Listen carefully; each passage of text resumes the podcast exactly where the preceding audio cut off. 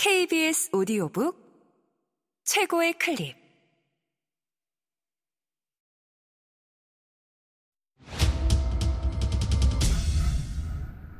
KBS 오디오북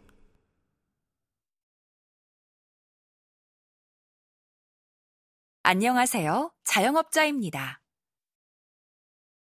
이인의 지음 성우 박의주 읽음 제1장 스터디 카페를 열기로 한 건 꽤나 멍청한 생각이었다. 회사를 그만두다. 대안은 회사를 그만둔 것이 자의에 의한 선택이었다고 생각했다. 물론 공식적으로는 권고사직이었지만 인정할 수 없었다. 어찌되었든 최종 결정을 내린 건 그 자신이었다. 회의가 길어지거나 사고가 터질 때마다 그는 역시나 1년을 버티지 못하고 나갔던 신입이 했던 말이 떠올랐다. 여기서 버티고 버텨 잘 풀리면 과장님 되는 거잖아요. 뼈를 갈면 팀장님? 전 그렇게는 못 살 것 같아요. 어쨌든 저한테도 한 번 사는 인생이니까요. 어르고 달래 일 가르쳐 놨더니 한다는 소리였다. 나가겠다는 통보였다. 이제 겨우 쓸만해지니 꿈과 미래 타령이었다. 뽑아만 주시면 회사를 위해 온몸을 바쳐 일하겠다던 절절함은 사계절이 채 지나기도 전에 자취를 감추었다. 이미 결심을 굳힌 듯한 신입의 목소리를 들으며 대안은 자기도 모르게 고개를 끄덕였다. 판공비는커녕 차비도 없이 신입을 잡아오라는 회사였다. 고기라도 사주면서 좀 달래봐. 라던 팀장의 얼굴이 떠올랐다. 맞는 말이었다. 버티고 버티다 일이 잘 풀릴 경우 맞이할 미래는 행색만 멀끔할 뿐 자가한 채 마련하지 못하고 중년에 접어든 팀장이었다. 숨이 막혔다. 역시나 무주택자인 그가 부모님께 물려받을 수 있는 재산이라고는 수십 년 후에나 수령할 천만 원짜리 사망보험금이 전부였다. 신입의 눈에 대안의 미래는 팀장보다 몇 배는 더 어두워 보일 것이었다.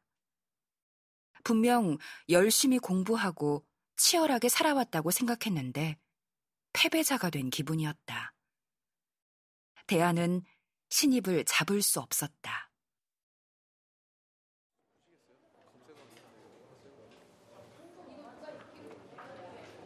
이직은 어디로 할 예정이냐는 질문에 신입은 웃으며 고개를 저었다. 넉넉하지는 않다 해도 부족하지도 않은 집에서 자란 친구가 분명했다. 나이가 드니 낯빛만 봐도 어떤 집안에서 자랐는지가 대충은 보였다.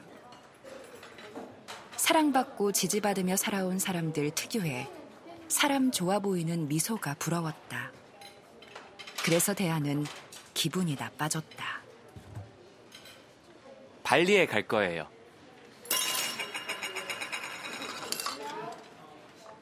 순간 대안은 들고 있던 젓가락을 떨어뜨렸다. 1년 동안 모은 돈을 모두 털어 항공권과 숙소를 구했다고 했다. 자신을 위한 선물인 만큼 좌석은 큰맘 먹고 비즈니스로 끊었다는 말도 덧붙였다. 핸드폰을 꺼내 최종적으로 결정한 숙소라며 사진들을 보여주는 신입의 얼굴에 생기가 돌았다. 이국적이고 고급스러운 게스트하우스가 다른 차원에 존재하는 장소 같았다. 왜 하필 발리냐고 물었다. 신입의 눈동자가 반짝였다. 서핑하러 가요. 서핑? 가서 원 없이 서핑하고 오려고요. 과장님은 서핑 한 번도 안 해봤다고 하셨죠? 그 말을 듣자 몇 달 전 월차 사건이 떠올랐다. 결국 이 모든 게 다 그 일 때문이었다. 대안이 담당하던 해외 바이어가 잠수를 탔다.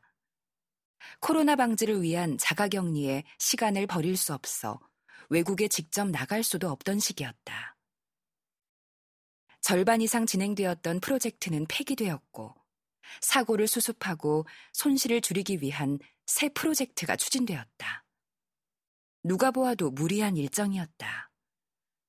하청업체가 기한 안에 일을 마칠 수 없다며 보이콧을 선언하는 바람에 기존 업체를 달래는 한편 새 거래처를 뚫기 위해 팀원 전체가 재택근무를 포기했다. 부서장부터 인턴까지 모두가 비상이었다. 그러던 중 신입이 월차 신청서를 내밀었다. 처음엔 정신이 나갔거나 그냥 장난을 치는 줄 알았다. 뭐, 월차? 네, 딱 하루만요. 지금 월차 쓸 수 있는 상황이 아니잖아. 주말까지 나와서 일을 해도 될까 말까 한 상황인데, 뭐? 월차를 낸다고? 저도 주말에 많이 나왔어요. 지난달, 지지난달도 월차 사용 안 했고요. 그건 알지. 미안해. 미안하게 생각해. 그런데 우리 팀원들 중에 요 몇 달 사이 월차 쓴 사람이 하나라도 있어 보여? 부서장님까지 나와서 전화 돌리는 거 보면서도 그런 말이 나와? 회사 상황 뻔히 알면서 사람이 왜 그래? 그러니까 며칠 아니고 하루만요. 다음 주 월요일 딱 하루만 쓸게요. 진짜 미안한데 이번엔 안 돼. 다른 팀까지 우리 도와주려고 주말 출근하고 있는데 사람이 염치가 있어야지. 신입과의 언쟁은 팀장의 개입으로 중단되었다. 증빙서류 챙길 수 있는 경조사 아니면 나오거나 나가거나 둘 중 하나만 하라는 말이었다. 중년 남성의 윽박지름 한 번에 신입은 꼬리를 내리고 자리로 돌아갔다. 바들바들 떨리는 어깨에서 분노가 느껴졌지만 제까짓게 화가 나면 얼마나 난다고 저러는지 우습지도 않았다. 생각해보면 어처구니가 없었다. 이런 것이 바로 학교에서 가르쳐 주지 않는 실전형 신입 교육이었다. 그리고 그 주 내내 신입은 한마디도 하지 않았다. 생글거리던 미소가 얼굴에서 사라졌다. 문득 혹시 아픈 가족이라도 보러 가야 하는 상황이었으면 어쩌지 하는 생각에 대안은 마음이 불편했다. 팀장 역시 같은 생각이었다. 하지만 사과를 할 사안도 아닌 것 같아서 더 복잡했다. 이 일을 어떻게 넘겨야 할지 대안과 팀장은 사흘 내리 함께 술을 마시며 답이 없는 토론을 했다. 요즘 어린 친구들은 상전 중 상전이라 비위를 맞추기가 너무 힘들다는 토로가 밤이 다가도록 이어졌다. 어린 친구. 어린 친구라. 나도 아직 어린 줄 알았는데. 대안이 낮은 목소리로 읊조렸다. 어느덧 어린 친구의 범주에 자신은 속하지 않았다. 아쉽지만 현실이 그랬다. 아직 40대가 되지 않은 30대. 이제 스물보다 쉰이 더 가까운 나이. 그것이 그의 위치였다.